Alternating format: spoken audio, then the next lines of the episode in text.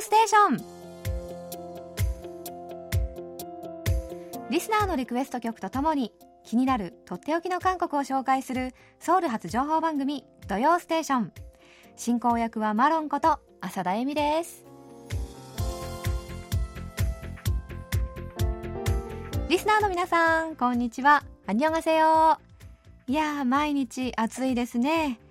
えー、私は大豆を原料にした冷たくて香ばしい麺料理コングクスとかですね。あとはパッピンスというかき氷で暑さをしのいでいます。角則正さん。初めて「土曜ステーション」にお便りを差し上げます。マロンさんが私たち LA に移住されるとのこと。アメリカ合衆国へようこそ。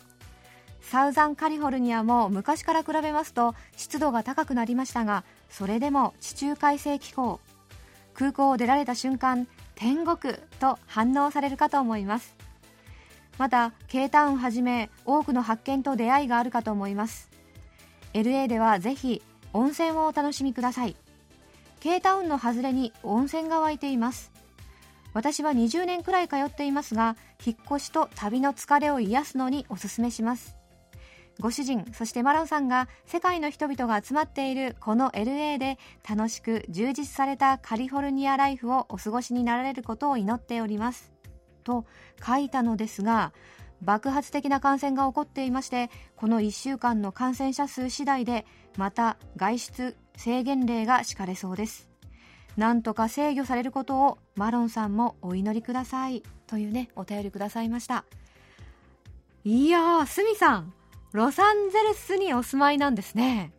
でロスから KBS 日本語放送を聞いてくださっているとはね。そしてこうしてお便りまでくださって心から感激しています。いやーありがとうございます。心強いですね。はい。ねただあのお便りもありましたがカリフォルニア州の感染者。ね1日の感染者が8000人とかね9000人とかっていう風にね発表されていて心配しています。ね、すみさん、どうかね、十分に気をつけてお過ごしくださいね。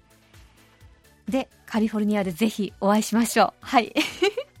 それでは今週の土曜ステーション、こちらの曲でスタートします。最後までお付き合いください。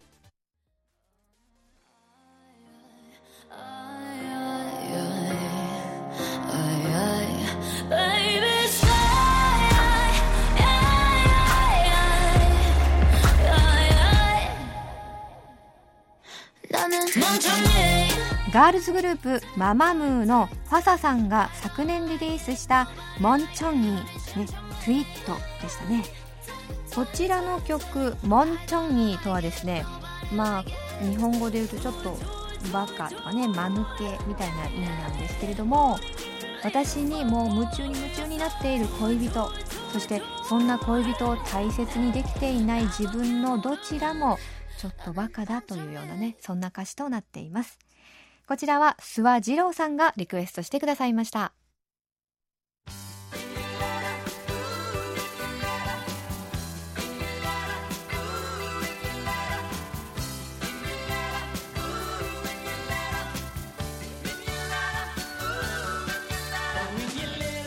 それではリスナーの皆さんから届いたお便りコーナーです。えー、鹿児島県の永田なほみさんです。先日番組を卒業されるということで本当にびっくりしました。これからもずっと続いていくと思っていましたが仕方ありませんね。聞き出したのはほんの45年前からですが韓国の事情など知ることができて勉強になりました。毎週土曜日が楽しみで浅田さんの声で癒されていました。最初で最後のお便りになってしまいましたがあと少しの間優しい声で頑張ってくださいね。新しい場所でも体に気をつけてください。ありがとうございます、えー、そして福島県の米沢紀之さんでしょうか。はい、えー、長期にわたりお疲れ様でした。浅田さんのパーソナリティが番組にいっぱい散りばめられていて日本のリスナーから支持されていたのだと思います。これからアメリカでの生活がスタートするとのこと世界の動き人間の価値観単一民族と多民族国家の違いなどたくさん吸収されていつかソウルに戻りましたらパワーアップした KBS の日本語番組に携わることを期待しています。最初で最後のお便りになりましたが本当に勉強させていただきました。ありがとうございます。いつまでもお元気で。というねお便りくださいました。えー、米沢さんそして永田さん。初めてのねお便りねこうして送ってくださってありがとうございます。いやー本当に嬉しいですね。えー、たくさんの方がなああのたくさんの方が聞いてくださっていたんだなと改めて感謝の気持ちでいっぱいです。続いては島根県の小川達也さん。放送を聞きながら30年前のことを思い出しました。当時人気のあったラジオ DJ の大橋照子さんがご主人の転勤に伴ってアメリカ・サンフランシスコに行くことになったため担当していた2つの番組を降板されました。降板される直前に公開スタジオや公開録音が行われたホールに行くために東京に行きました。ちなみに大橋さんはサンフランシスコのジャパンタウンにある日本語のラジオ局での DJ を渡米後に始められました。大橋さんが帰国されて数年後にサンフランシスコに行く機会がありラジオ局のスタジオが通りに面したところにあり大橋さんがここでおしゃべりをしていたんだと考えにふけって眺めていました。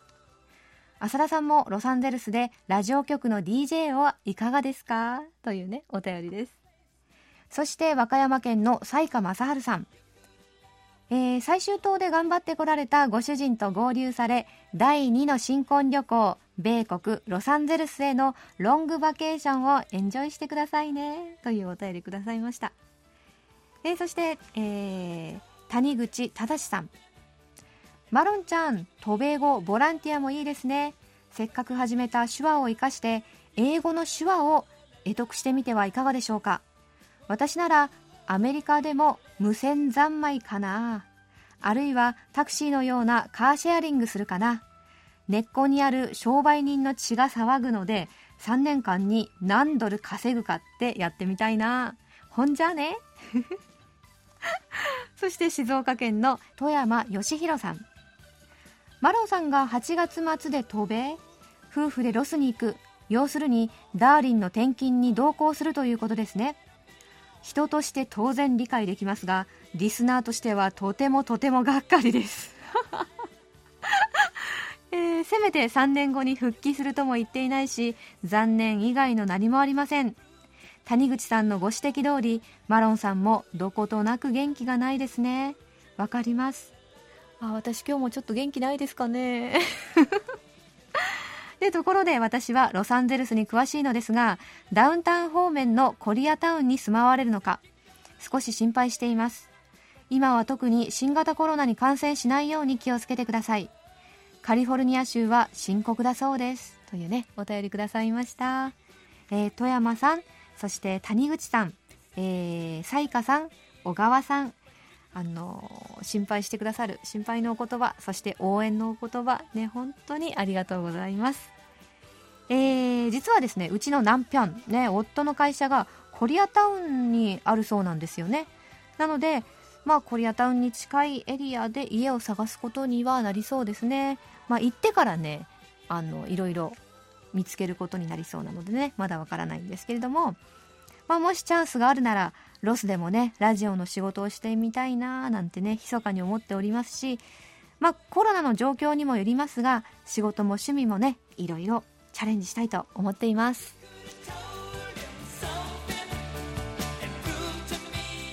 えー、次は岩手県の伊藤浩一郎さん。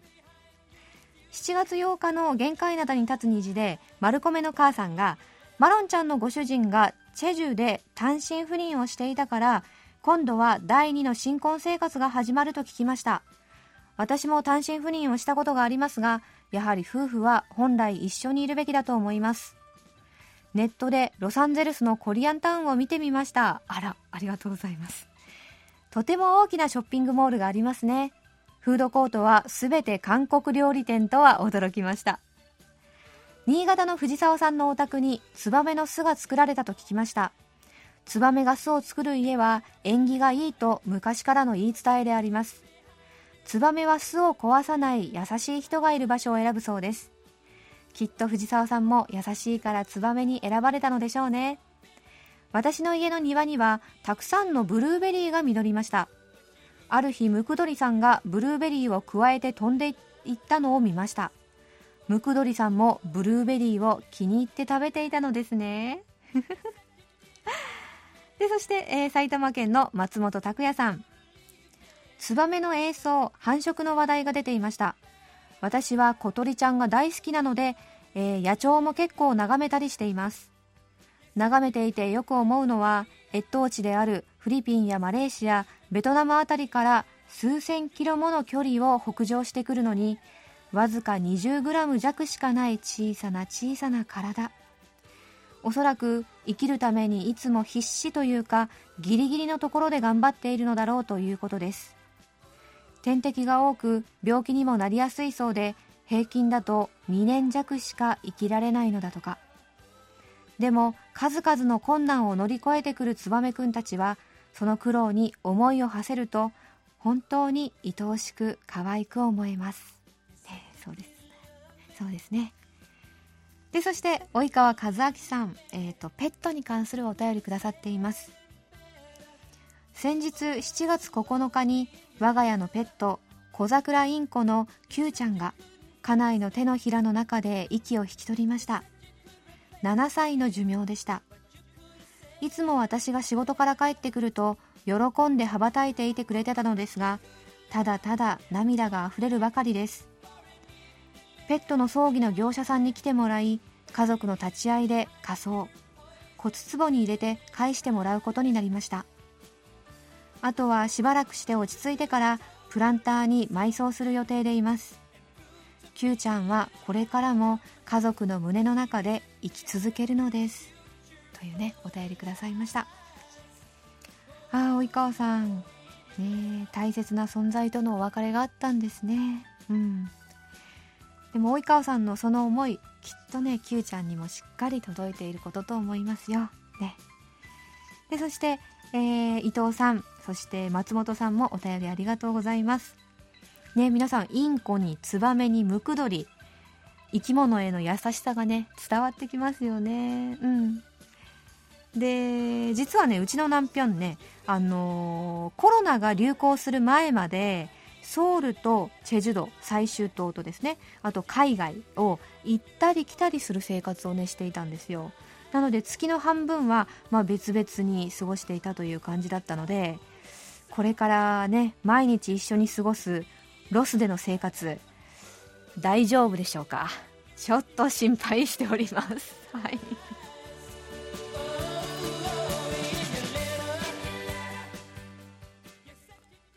それではこちらのコーナー行きましょう。空耳ハングル今日ご紹介するのはラジオネームポンタルビスさんのご投稿作品です。登場するのは韓国人のそらくんと日本人のミミちゃん。ある日二人はテレビで討論会を見ています。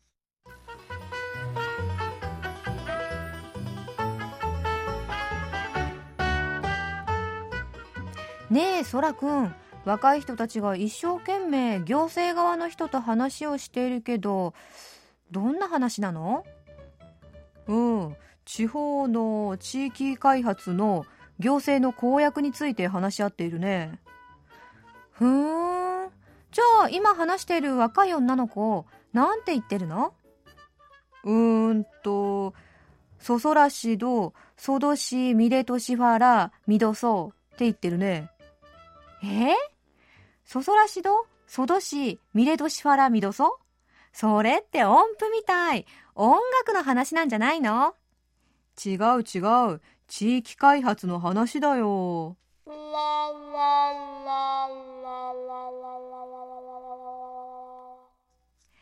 いや、拍手です。レベルが高いですね、これ。ポンタルビスさん、いや、考えましたね。あの、そそらしど、そどし、みれとしファラ、みどそ、なんて言われたら、ねえ、なんかドレミの歌みたいな感じがしますけれども、実はこれ、れっきとしたね、韓国語の文章なんですよね。えー、そそらしど、そどし、みれとしファラ、みどっそ。ということで、そそらしどっていうのは、そ、そらさんも、ね、そそらさんという名前なんですよ。で、そどしっていうのは、小都市。みれとしファラ、未来都市化とっていう意味ですね。みどそ、みどそというのは、信じていたっていうこと。でつまり、そそらさんも、えー、小都市は未来都市化すると信じていたという意味の文章になるんですよ。いやー、すごいでしょ？ポンタルビスさん、これどうやって見つけて、どういう発想でこれが生み出されたんでしょうか？いや、あっぱれでございます。えー、ポンタルビスさんには、ささやかなプレゼントとマロンのサインリベリカードをお送りします。えー、そしてですね、新潟県の藤沢健一さんが、えー、冷麺の話題、ひまわりさんもマロンさんも焼肉と食べるのが美味しいと言っていたので、ひょっとしたら焼き鳥はどうかなと思い、焼き鳥入り冷麺を作りました。おー。意外に焼き鳥のタレの甘さとキムチの辛さがマッチして美味しかったですよ。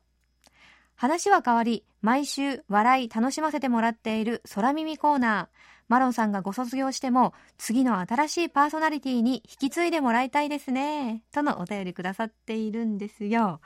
えー、はい。皆さんもね、あのー、気になっていると思います。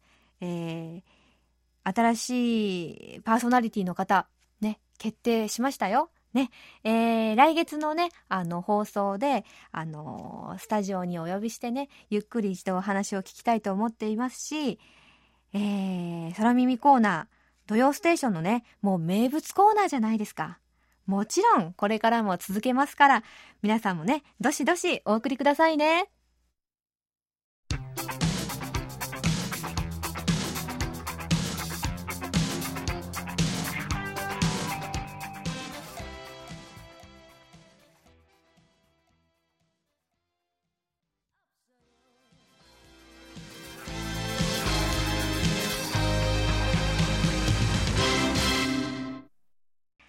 藤沢健一さんのリクエスト曲、ミン・ヘギョンさんが1987年に発表した그대는인연처럼웃고있지만あなたは人形のように笑っているけれどでした。あなたはいつも物思いにふけっていて、いつも私のそばで笑っていても、それは本当の笑顔じゃないという悲しみを歌っています。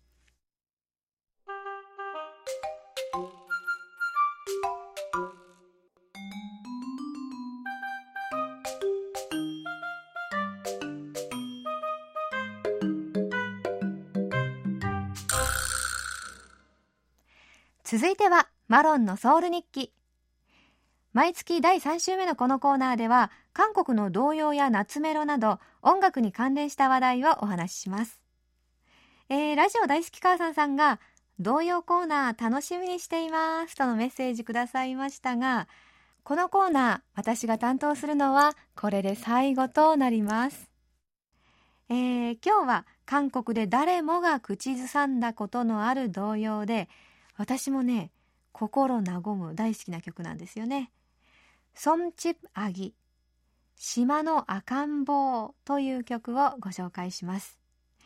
ではどんな童謡なのかまずはお聴きください。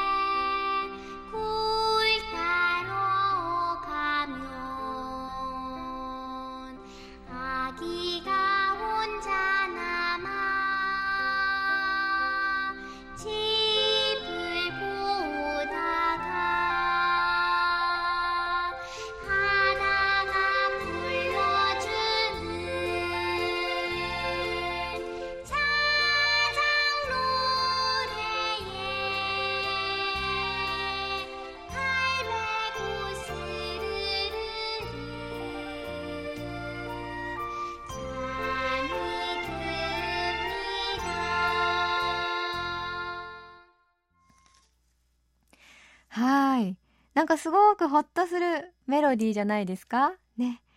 えー、韓国では子守歌としてもね、よく歌われる曲で、ひまわりさんもね、息子さんに毎晩歌っていらっしゃったようですよ。ね。では、いつものように歌詞を一緒に見ていきましょう。엄마가섬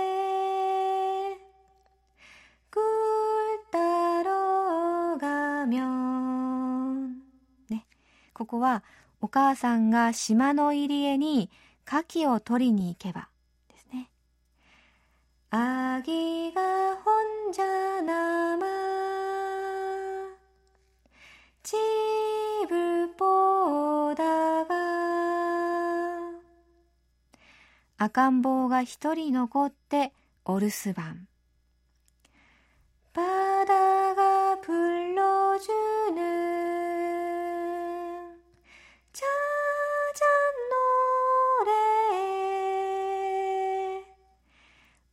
せせらぎ、子守歌を聴きながら。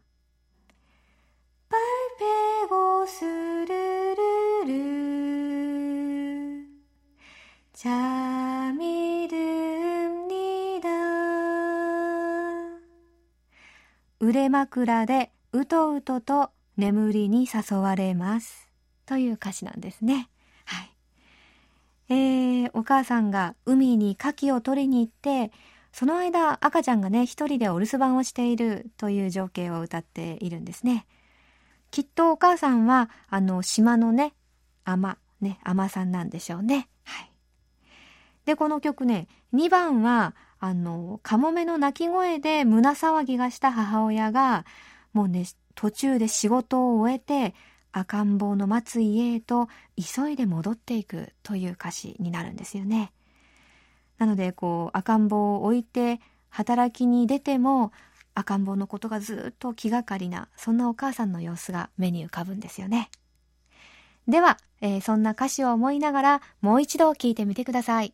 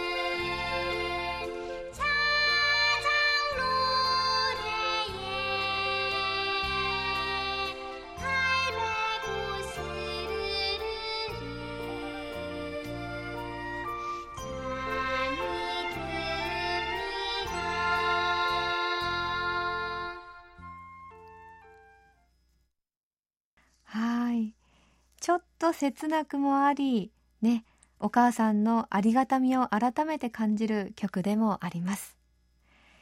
えー、こちらの童謡、小学4年生の音楽の教科書に載っていて、老若男女問わず愛されています。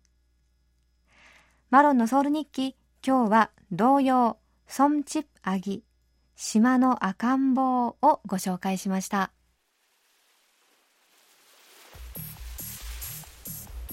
눈을 부시게 아름답던 밤 나의 눈 속에 그보다 더 고운 너였어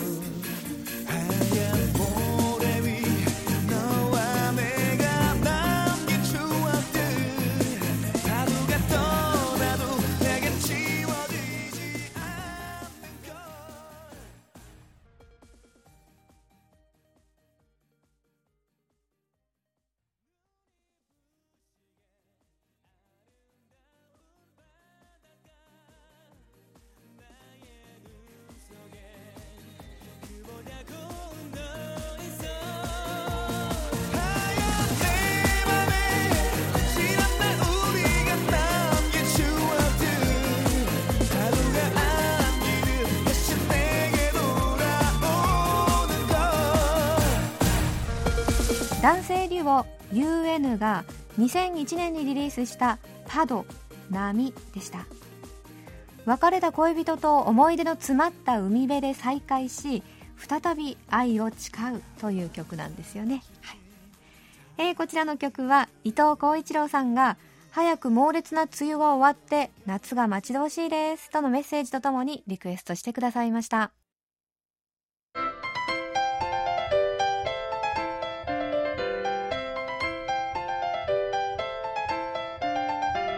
とっておき韓国ノート今さら聞けない韓国入門。ソウル滞在17年目の韓国社会ウォッチャー。本育大学経営学部助教授の尾形義弘さんが韓国社会のどんな疑問にもお答えします。尾形先生今週もよろしくお願いします。えー、ではご質問ご紹介しましょう。埼玉県の松本拓也さん。韓国の小中学生や高校生の日常生活例えば日常の娯楽遊びやえー、将来なりたい職業などをできましたら教えてくださいというご質問ですね。はい小川先生、はい、パパですもんね。そうですね。お詳しいんじゃないでしょうか。いやまあうちのこと、はい、うちの近所の子ぐらいまでしか わからないですけれども、ええー、まあ日常の遊びよく言われるのは、うん、韓国あのお勉強そして習い事が忙しくてですね、うん、あの放課後の公園に子供がいないなんていうことをよく言われたりしますし、はい、まあ、実際ちょっと今はですね、うん、あのコロナの影響でそもそも学校がなくて、はい、えー、逆に公園に結構いたり子供がいたりとか。えーまあ、ちょっと暑くなってきてるので、うん、またちょっと子供が少なかったりとか、ちょっとこれがだからどういう理由なのかっていうのは分かりづらいんですけれども、えー、えー、でもまあ去年とかその前のね、えー、あと私がソウルなんかに住んでた時の様子からすると、うん、まあ、確かに日本の公園の様子とだいぶ違ってて、うん、えー、まあ放課後にね子供が、えー、校庭で走り回ったりとか公園で遊んでるっていう様子がやっぱりちょっと少ないなっていう感じはします。はい、うん。で、やっぱりあの学校が終わると放課後はもう黄色いバスに乗ってね、はい、塾、習い事にこうみんな散っていく様子がありますから、はいうん、公園に行く時間がないんだろうなというのは思うんですけども、習い事で定番といえばですね、あの、テコンドー。うん、えー、まあ合気道なんかも結構、いや、あの、まあ多くはないかもしれないですけれども、テコンドーの代わりに、なるほど。行ったりしますね、うんうん、あのテコンドーはですねかなりポピュラーなので、ね、あのポピュラーすぎてですね、うん、えー、おまあ年長の、うん、まあ、お兄さんお姉さん、まあ、主にお兄さんたちと一緒に練習したりして、悪いことを覚えてくると。おだからテコンドーにあの通わせたくないというこう、えー、保護者が結構いたりするんですね。はい、なるほど、はい。で、実際まあ確かにですね、その、教えたことのない言葉を覚えてくるとか、はあ、えー、家で携帯をいじらせてないのに、はあ、あ。の、スマートフォンのゲームにですね、の、こう、知識が増えてるとか、携帯を持ちたいとか言い出してるとか、ちょっと、そういうとこあるんですね。副作用があるわけですね。なので、テコン、まあ、テコンドーのせいじゃないんですけど、あまりにもポピュラーなので、きっとそういうふうに、あの、見られてですね、だからテコンドーは、や、行かせたくない。はい、と言って、合気道と。合気道はや、まあ、テコンドーもそうなんですけど、合気道はやっぱり、なんていうんですかね、テコンドーよりも、こう、礼儀が厳しかったり、あの、まあ、合気道の先生が厳しい。えー、先生も多いということで。はい、でテコンドーは結構テコンドーと言いながらサッカーをやったりなんか体操したり体操したり走ったりしてますよね、はい、もう基本的になんか何でもやるっていうところが結構あるんですね。運動全般。はい。でもちろんそのあのなんていうんですかね目星の、はい、えー、をつけた子には、はい、えー、専門的な訓練をさせるとかそういったところもあるんですけども、ええ、まあ一般的によくあるテコンドー場っていうのは、うん、まあ、男の子も女の子もみんな一緒に追い追っかけっこしたり、鬼ごっこしたり、サッカーしたりと、もう、えー、総合運動、えー、スポーツ、えー、の習い事という。そういうところも結構多いんですね。えー、なので、えー、ちょっとですね、もうちょっとなんか本格的に礼儀とかをきちっとやらせたいっていうと合気道とかに行かせると。いうのがあるようです。はい、はい。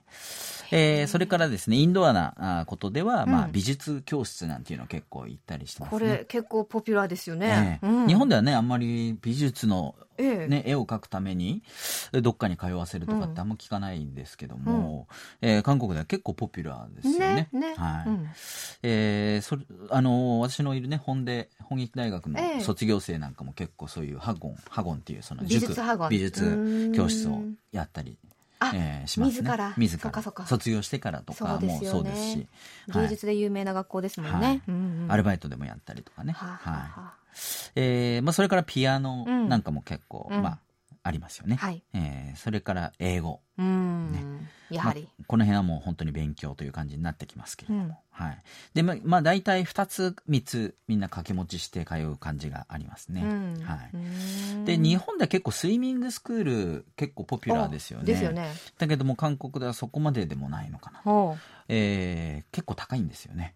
あの、えー、障害教室みたいにしてこう公共施設が、うん、やってる、はい、市とかがやってるようなところはまあまあ通えるんですけども人気が高すぎてですねもう抽選になかなか当たらないと、はい、でやっぱりちゃんとお金を払うっていうことになるとちょっと他のに比べると割高なんですね。はい。まあ、日本はやっぱりね、泳げないといけないっていうのが学校でもあるので、ちょっと水泳に関する、え対する認識はやっぱりちょっと違いがあるかなっていう気がします。すね、はい。岡先生の息子さんとかはちなみに？テコンドーですね。はい。テコンドーに毎日行ってます。毎日？毎日行ってます。はい、へえ。かなりこう体力もついて元気になってるでしょうね。テコンドーだけだと足りないので、うん、前はちょっとインラインスケートなんかもちょっと通ってて、インラインとサッカーがセットでやれるっていうところでですね。えそれもちょっとまた通おうかなとか。まあいろいろ考えてはいるんですけど、まあ今私が家にいるので一緒に走ったりとか、はい、えー、そういうふうにして体力消耗させてる、います。はい はい。えー、で、日常の遊びとしてはですね、うん、まあ、屋外で、その今言ったインラインスケートとか、うん、あとキックボード、まあ、低学年の子になりますけども、うんえー、結構やってますよね。あとは、高学年になると自で自転車とか、あとなんかめんこみたいなね、プラスチックでできためんこなんかも結構最近ありますよね。ねやってたりしますよね。ね。で、あとはまあ、屋内ではスマホのゲーム、結構みんなね、えー、頭を寄せ合って一人一台スマホでやってたりしますよね。はい。で、あと、この遊びというか、うん、えー、小学生の、特に低学年だと思うんですけども、はい、えー、の間ではですね、うん、サッカー、うん、そして絵、折り紙がうまいというのが人気者になる条件みたいにしてですね、言われてるらしいんですね。折り紙も。はい。よくわかんないんですけど、あら。サッカーがうまくて絵が上手で折り紙が折れる。と人気者らしいですよ。男の子ですね。男の子で。はい。あ、じゃあ、息子さん一生懸命折ってます？うち折り紙はね、すごい大好きなんですよ。へえー、自分で YouTube で折り紙の、えー、動画探してですね、うんうん、あの、折ったりしてます。はい。はあ、これは知らなかったな、うん、私たちの時代でも、なんか運動がね、ねスポーツ。ドッジボールがうまいとか、ね。うまいとかね。あと、まあ、絵がうまいとか、なんか、ちょっとかっこいいじゃないですか。うん書道とかね、ありましたね。ええ、折り紙、かわいいですね。折り紙が入ってるんですね。えー、面白い。はい。で、えー、そういった子供たちの将来の夢なんですけれども、えー、これ、あの、韓国の教育部がですね、はい、えー、毎年調査をしていて、うん、えー、小学生、中学生、高校生というふうにしてやってるんですけども、はい、えー、小学生はですね、1位スポーツ選手、はい、2位教師、えー、3位がクリエイター。ほう。じゃあこのクリエイターっていうのは、なんか最近ね、はい、話題の YouTuber とかも含まれる、はいはい、みたいですね。えー、含まれるというか YouTuber のことが多分皆さん一番頭にあると思いますけれども、2018年に初めて、うん、えー、上位にランクインしたそうなんですけれども、うん、やっぱり小学生ならではのこう夢を夢の 職業ってことになってるみたいなんですね。ね、みんな YouTube をね、たくさん見てますもんね、はい、もう子供の頃からね。そうですね。うん、でそれから4位、医者、うん、5位料理人とこうあるんですけれども、まあ、ちょっと韓国っぽいなというか、まあ、今時なんですかね。プロゲーマーっていうのが6位に入ってますね、はい。あとビューティーデザイナーとかね、うん、えー、そういったもあとは漫画家。漫画家も最近は、えー、ウェブトゥーンですね、はい、えー、まああえて日本語で言うと、ウェブ漫画とか、うん、えー、ということになると思うんですけど、はい、ウェブ上でね、連載される漫画があってですね。ねまあ、今時多分漫画家っていうと、そのウェブトゥーン作家のことを言うみたいなんですけども、うん、まあ、これもあの11位に入ってますね。はい。すごい、だって、人気者の漫画家さんもたくさんいますもんね。ね。えー、漫画、その漫画がもう当然人気なんだけれども、うん、その作者がね、そうそうそうえー、もうタレントみたいにしてテレビに出てますよね。ねはい。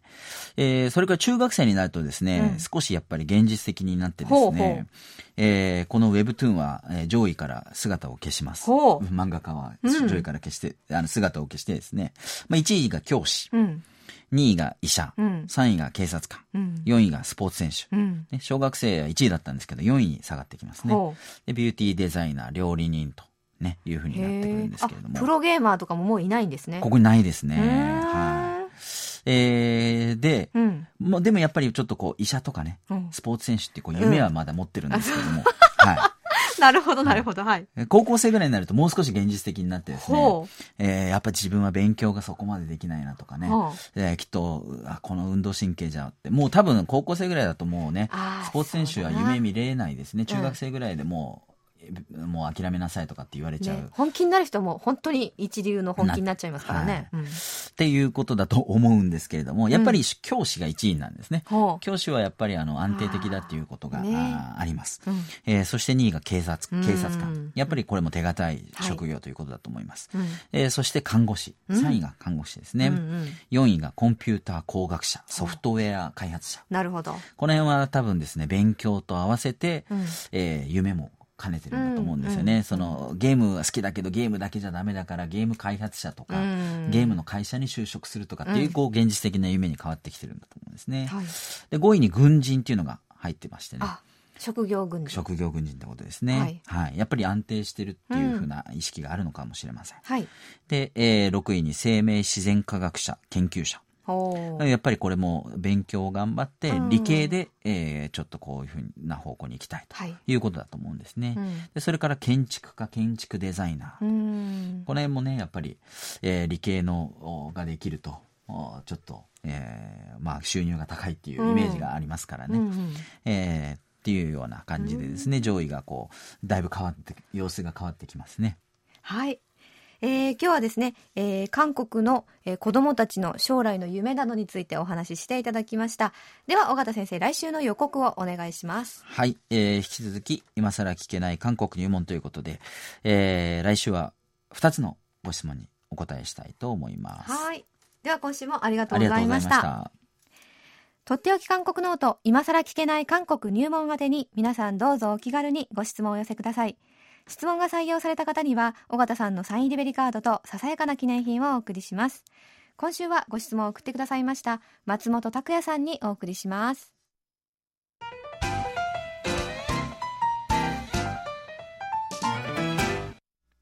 毎月第3週目はマロンのおすすめクッキング。今日ご紹介するのはヤンパチャンアッチ玉ねぎの醤油漬けです。あの夏の暑い時期にさっぱりとしたこのあの醤油漬けを食べると食欲も増すんですよね。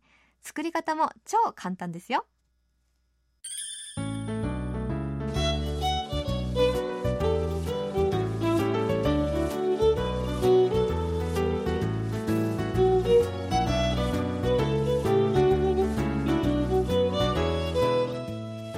材料は玉ねぎ3玉。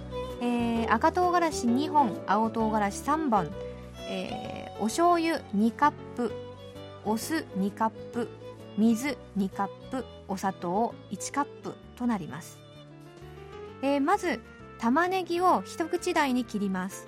で赤唐辛子と青唐辛子も、まあ、1センチくらいの太さで切ってください。でちょっとね辛いのが苦手という方は唐辛子をちょっと減らしたりとかあとはね種をねきちんと取ったりしてくださいね、はい、でそして切った材料を、まあ、耐熱用のタッパー、まあ、普通、まあ、瓶のようなねものに入れてください。でそして次はねソースタレの方です、えー、お鍋にお醤油お酢お水お砂糖を入れて、まあ、ぐつぐつとね沸騰させてください。で味を見て甘さがちょっと足りなかったらねお砂糖を追加しても大丈夫です。でそれから材料を入れた瓶にタレをねこう注いでいきます。玉ねぎのシャキシャキ感を生かすためには熱いままのねタレを注ぐのがポイントですよ。でちょっと冷めてから、えー、冷蔵庫に入れて味が染み込んだ頃に食べます。まあ半日以上ね冷蔵庫に入れておくとあのー、味が染み込んで美味しいですよ。でこれね数日食べられますのでね。はい。あのー、サムギョプサルなど脂っこい料理と一緒に食べるとねなんかこうさっぱりしてよく合うんですよね。はい。とっても簡単ですのでぜひ作ってみてください。今日はヤンパチャンガチ。玉ねぎの醤油漬けをご紹介しました。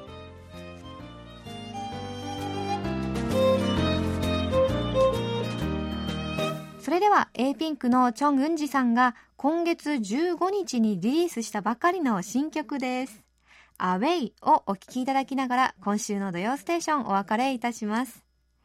えこの曲は複雑な世界でもシンプルに生きていこうというメッセージが込められているそうですよ。今週のお相手も永遠のソウルのニーズマーセデマロンこと浅田恵美でした。それでは皆さん、また来週。アニョイゲセよ。